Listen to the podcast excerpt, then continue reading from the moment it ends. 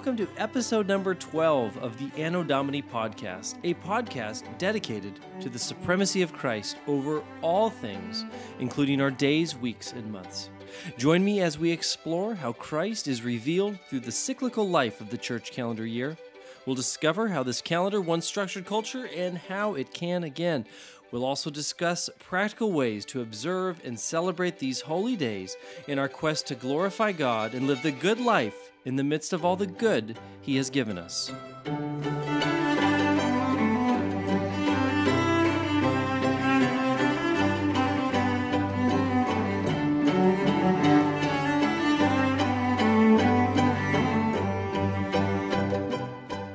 Well, folks, this is the day we've all been waiting for the day when Christ, who came in the very flesh of man, yet was also fully God, today is the day that we celebrate Him conquering the grave, conquering death, rising from the tomb.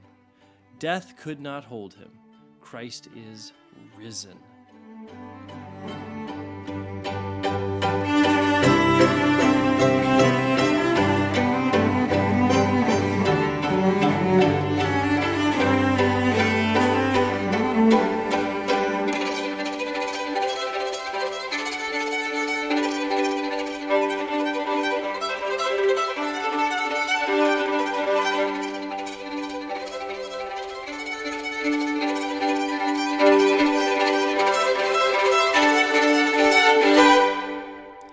Easter Sunday, Resurrection Sunday, the day in which Christians everywhere can offer one another the following greeting Christ is risen, and they can be certain to receive back the glorious reply I know you guys have all just said it right in your head.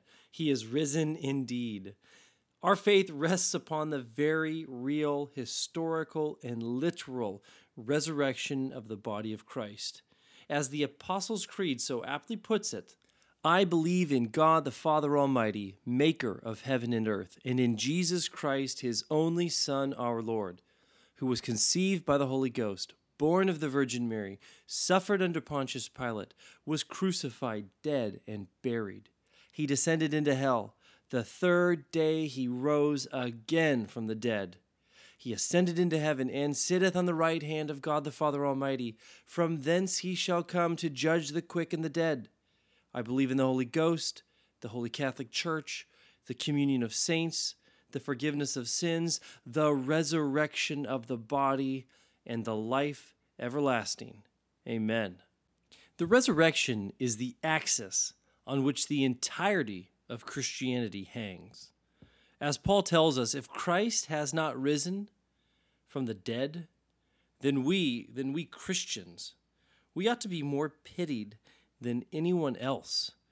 We're nothing but delusional beings following nothing but a mirage if Christ has not risen. In other words, throw out the resurrection and you are left with an empty shell that is no more unique, no more redemptive, no more salvific than any other religion the deceived of this world have to offer. We need creeds like the Apostles' Creed, because we are constantly being tempted to water down the potency of the gospel. The Apostles' Creed is a line in the sand stating, Here is where the faith lives and dies. To compromise on anything in this creed is to compromise the gospel itself. That's what the Apostles' Creed does. And that's just one of many creeds that we hold dear. But more than creeds, we need a Savior to whom the creed really belongs. You see, having faith is nothing special. No matter what Oprah tells you, to have faith in things is not a virtue. Many people have incredible faith in a variety of things. There's nothing special about faith. No, it's not the amount of faith we have that matters. It is in whom we place our faith that makes the difference between right and wrong. It makes the difference between life and death. In whom we place our faith makes the difference between heaven and hell. If we have but the tiniest scrap of faith, say faith the size of a mustard seed, faith that is nothing to brag about, but faith that is placed directly in the loving care of Christ, if we have that kind of faith, as tiny and puny of faith as it is, then we are promised there is nothing that cannot be done if we just have the smallest of faith in Christ. In fact, we're told that entire mountain ranges can be torn from their roots and drowned in the sea, should God so desire. That is the God in whom we are placing this tiny bit of faith. And so, Christians, we have the best creeds because they are true. And they're not only beautiful and awe inspiring, the Apostles' Creed is not only beautiful and awe inspiring, but it barely, it barely begins to scratch the glory of the one to whom they are written about, the one to whom we can bring our tiny, scrappy, mustard sized faith to and know it will be accepted.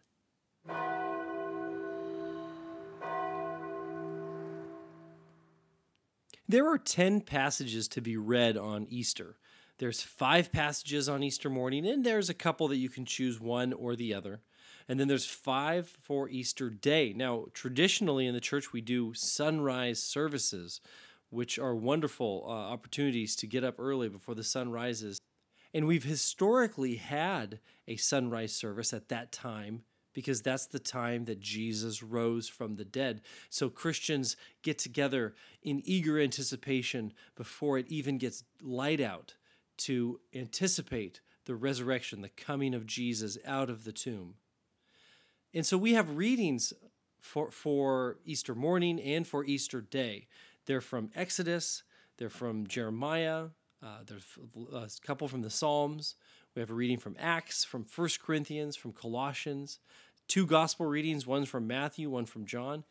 And rather than read one entire passage out loud, I thought it would be helpful to talk about the themes that show up in these different passages and highlight some of the parts of the passages that I think could be very encouraging on this resurrection morning.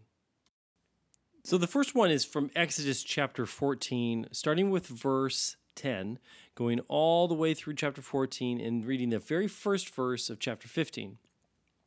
So, uh, this details the story. This passage details the story of the Israelites being chased down by a madman.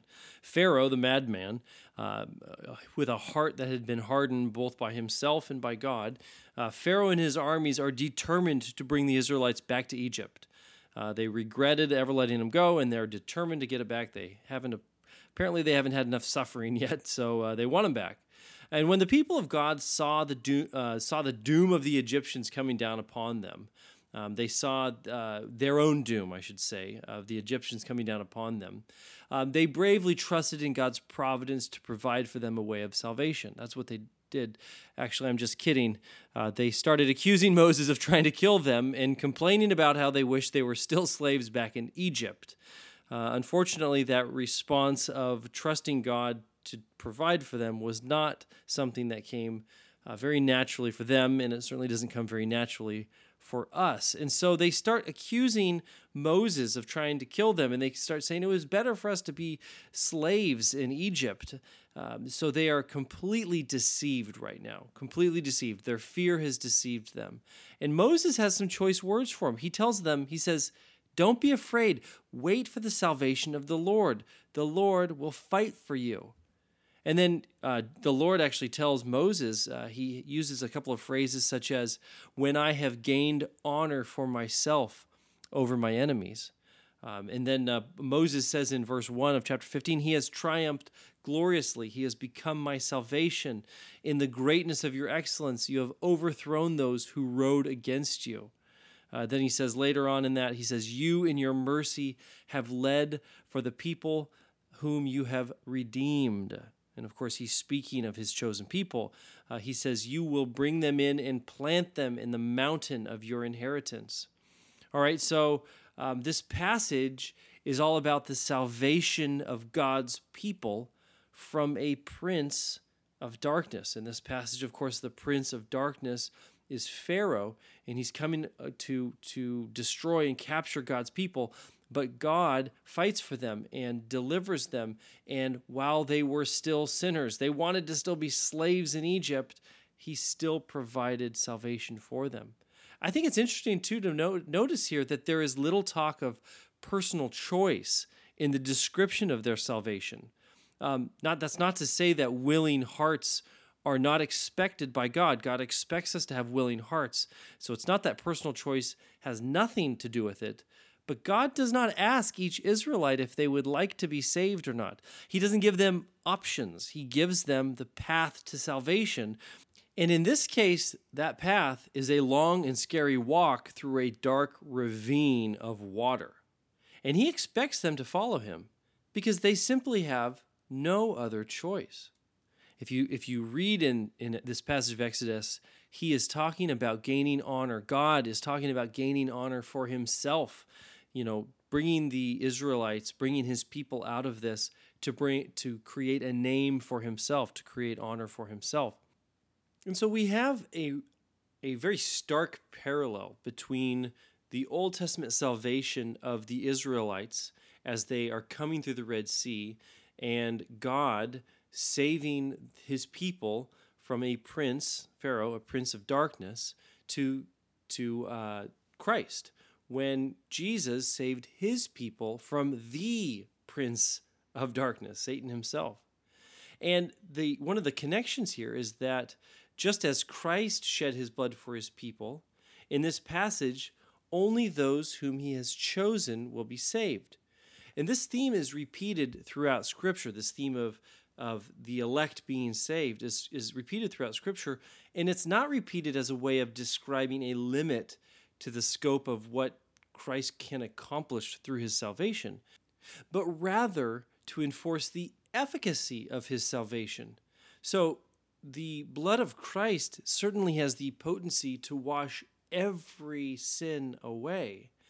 But we know that it doesn't. And Christ did not shed his blood needlessly for a single sinner. Every sin that the death of Christ paid for always results in salvation. Christ, like Yahweh in the Old Testament, always saves his people. Another one of our lectionary readings here is from Psalm 16, which uh, part of it says, Preserve me, O God, for in you I put my trust. My goodness is nothing apart from you. And so sorrow is associated with pursuing other gods in Psalm 16. And we often think that to follow Christ is to merely choose a life of saying no to the fun things in this life. Uh, but this is profoundly wrongheaded. While Christ does promise us suffering in this life when we follow him, we're, we're guaranteed to get some form of suffering.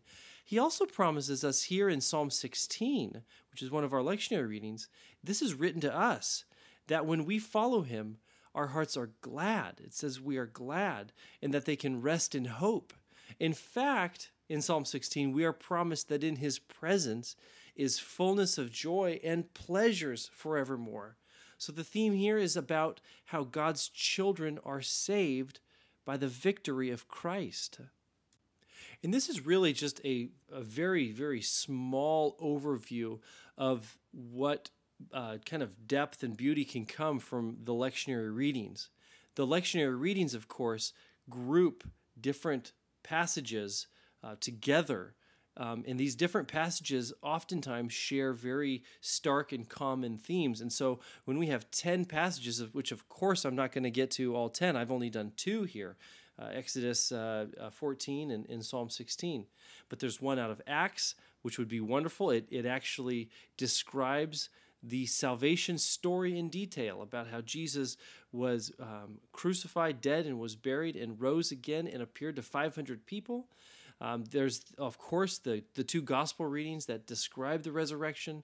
There's the passages out of Corinthians where Paul actually describes the importance of the resurrection and how our hope lies in the resurrection of the body not just in Christ's resurrected body, but in our resurrected body. We will one day rise again from the dead. And I think Christians oftentimes think, when we die, we go to heaven, and that's the end. But that is not the end at all. The end of all things is the resurrection of the body. We read, we read that in the Apostles' Creed at the beginning of, of the uh, podcast episode here. It is vital that we don't lose sight of the fact that we will one day be resurrected. One of the themes we try to impress upon our kids whenever we get a chance is the theme of is the truth, not just a theme. It's a it's a it's a very literal truth of resurrection. So whenever we go past a cemetery, we we don't talk talk about it as a cemetery. We say, "Hey, look, that's a man garden." That is a garden where men and women and boys and girls have been planted and they are waiting for the resurrection. They will wait for the resurrection, and on that day of resurrection, they will be resurrected to life and glory or to judgment. That is the hope that fills Christians with our day to day walk. And if you go into a graveyard, you'll see uh, this may you may have to find older graveyards to see this, but you'll see oftentimes the tombstones are facing east. And the reason for that is because every Christian that has been planted in that garden will one day rise up again. And when Jesus comes back, where does he come back from? He comes in the east. And so the dead are buried with their feet pointing east because on that day of resurrection, when they are raised from the dead, they want the first thing they do is to stand up and see Jesus. Now, of course, that's symbolic. There, there's just symbolism there. But that symbolism is critical for us to remember because as we face death, as we face a life that is very mortal, James tells us our life is but a mist. We need to know that there is more to hope than just a time of paradise with Jesus. I'm when when I die, I will go. I'm, I am promised in Scripture that I will go immediately to be with the Lord in paradise, and I am looking forward to that. That is great news. That is great comfort. But that is not the final resting place. The final resting place is when we are resurrected again. We are given a new body, and heaven and earth are united again. That new heavens and the new earth are united again, and Christ and the church are complete.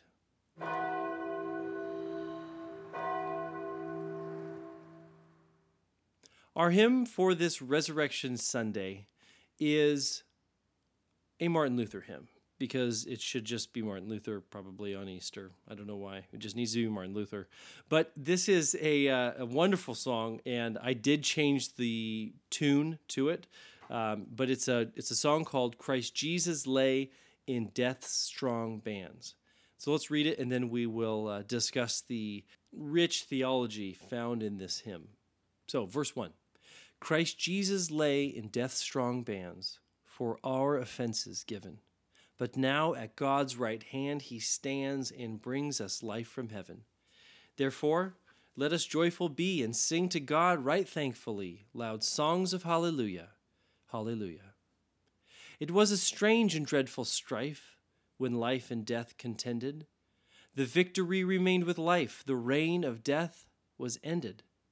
Holy Scripture plainly saith that death is swallowed up by death, his sting is lost forever. Hallelujah. Here the true paschal lamb we see, whom God so freely gave us. He died on the accursed tree, so strong his love to save us. See, his blood doth mark our door. Faith points to it, death passes o'er, and Satan cannot harm us. Hallelujah. So let us keep the festival whereto the Lord invites us. Christ is himself the joy of all, the sun that warms and lights us. By his grace he doth impart eternal sunshine to the heart. The night of sin is ended. Hallelujah. Then let us feast this joyful day on Christ, the bread of heaven. The word of grace hath purged away the old and evil leaven. Christ alone our souls will feed. He is our meat and drink indeed. Faith lives upon no other. Hallelujah. This is one of those hymns that is so rich with theological depth that really you can sing it over and over again and continually get new insights and encouragement. Verse 1 uh, says Jesus was dead in the strong bands of the grave. That's how the song starts. He was dead because our sins were laid on him. That's why he was dead. It was our fault. But he's now at God's right hand and is bringing us life from heaven. Our response to this is joy and song.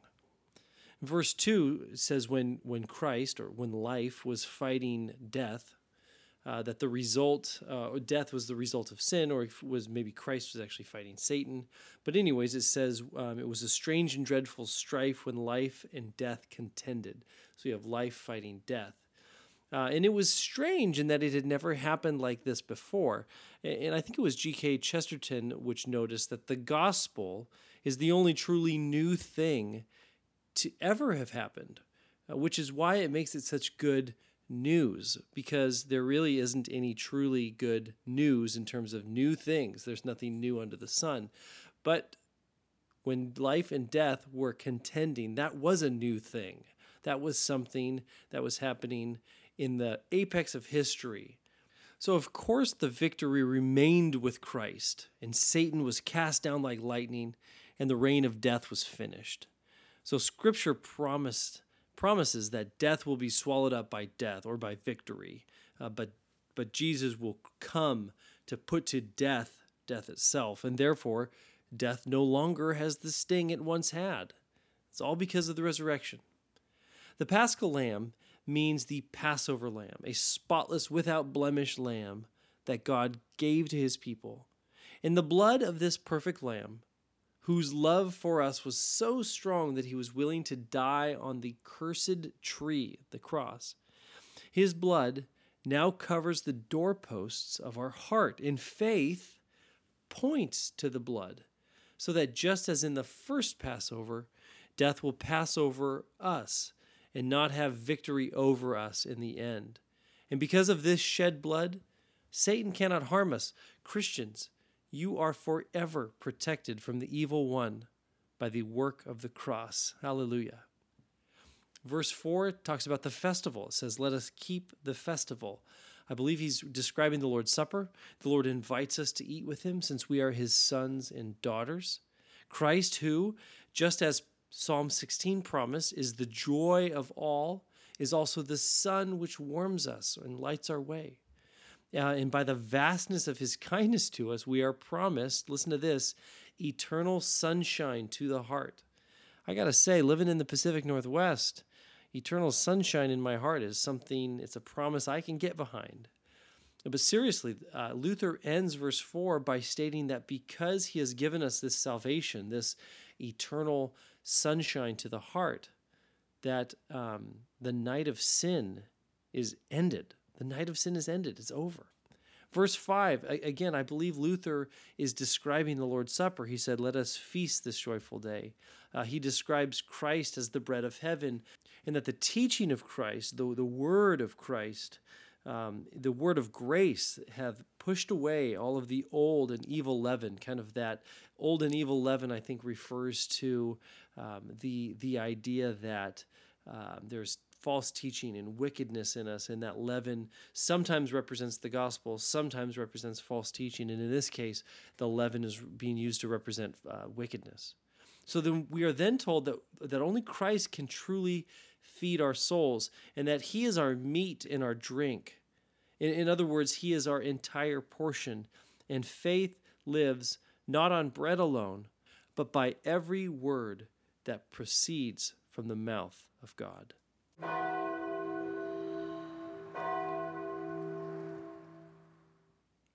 Well, I hope you all have a very, very happy Easter. Hope you eat lots of good food and spend time in whatever way you can in the world that we live in right now with family, whether that's virtually with family or just in prayer or just in spirit. I am planning on being back with another episode on May 21st. Right now, we are going to go into what's known as uh, kind of a little bit of ordinary time. It's going to be the second Sunday after Easter, the third Sunday after after Easter, the fourth Sunday of Easter, the fifth Sunday of Easter, sixth Sunday of Easter, and then on May 21st is the Ascension of our Lord, Ascension Sunday. That's on May 21st. We'll have an episode that day, and then on May 31st is a very very big celebration that's coming up on that day. That's Pentecost. And then after Pentecost, we'll have Trinity Sunday, which is the next week after that. I believe I will be doing a podcast on that day as well. So we should have kind of uh, three fairly close together May 21st, May 31st, and then June 7th. And then we won't have another podcast because we'll be we'll be smack dab into ordinary time, truly, truly ordinary times. Uh, there's about 16, actually, there's 20 Sundays of after Pentecost, and then on October 25th is uh, Reformation Day. Well, excuse me, October 31st is actually Reformation Day. It's uh, right before All Saints Day. And so the next one we'll have will be All Saints Day. Um, and then we'll be back at the beginning again of Advent. So I really look, if I'm looking through this here, I've got one, I've got two, three, and four more podcasts with you. This is the 12th one, so we'll end up with 16 podcasts altogether. And with that, I would like to give you the song Christ Jesus Lay in Death's Strong Bands with a new melody to it. Happy Easter, everybody, and we'll see you on Ascension Sunday.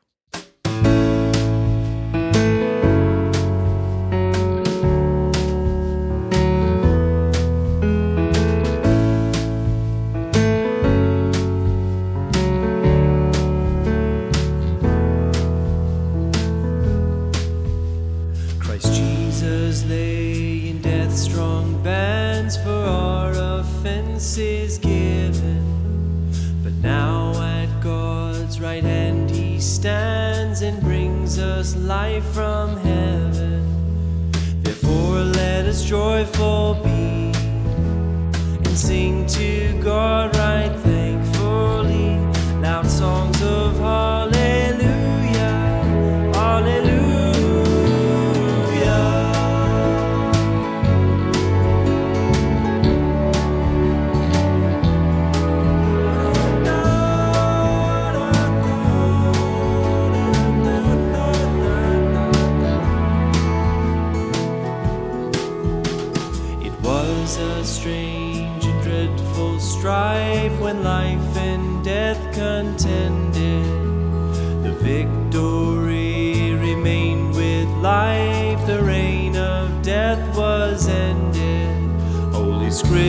scripture plainly said that death is swallowed up by death, his sting is lost forever.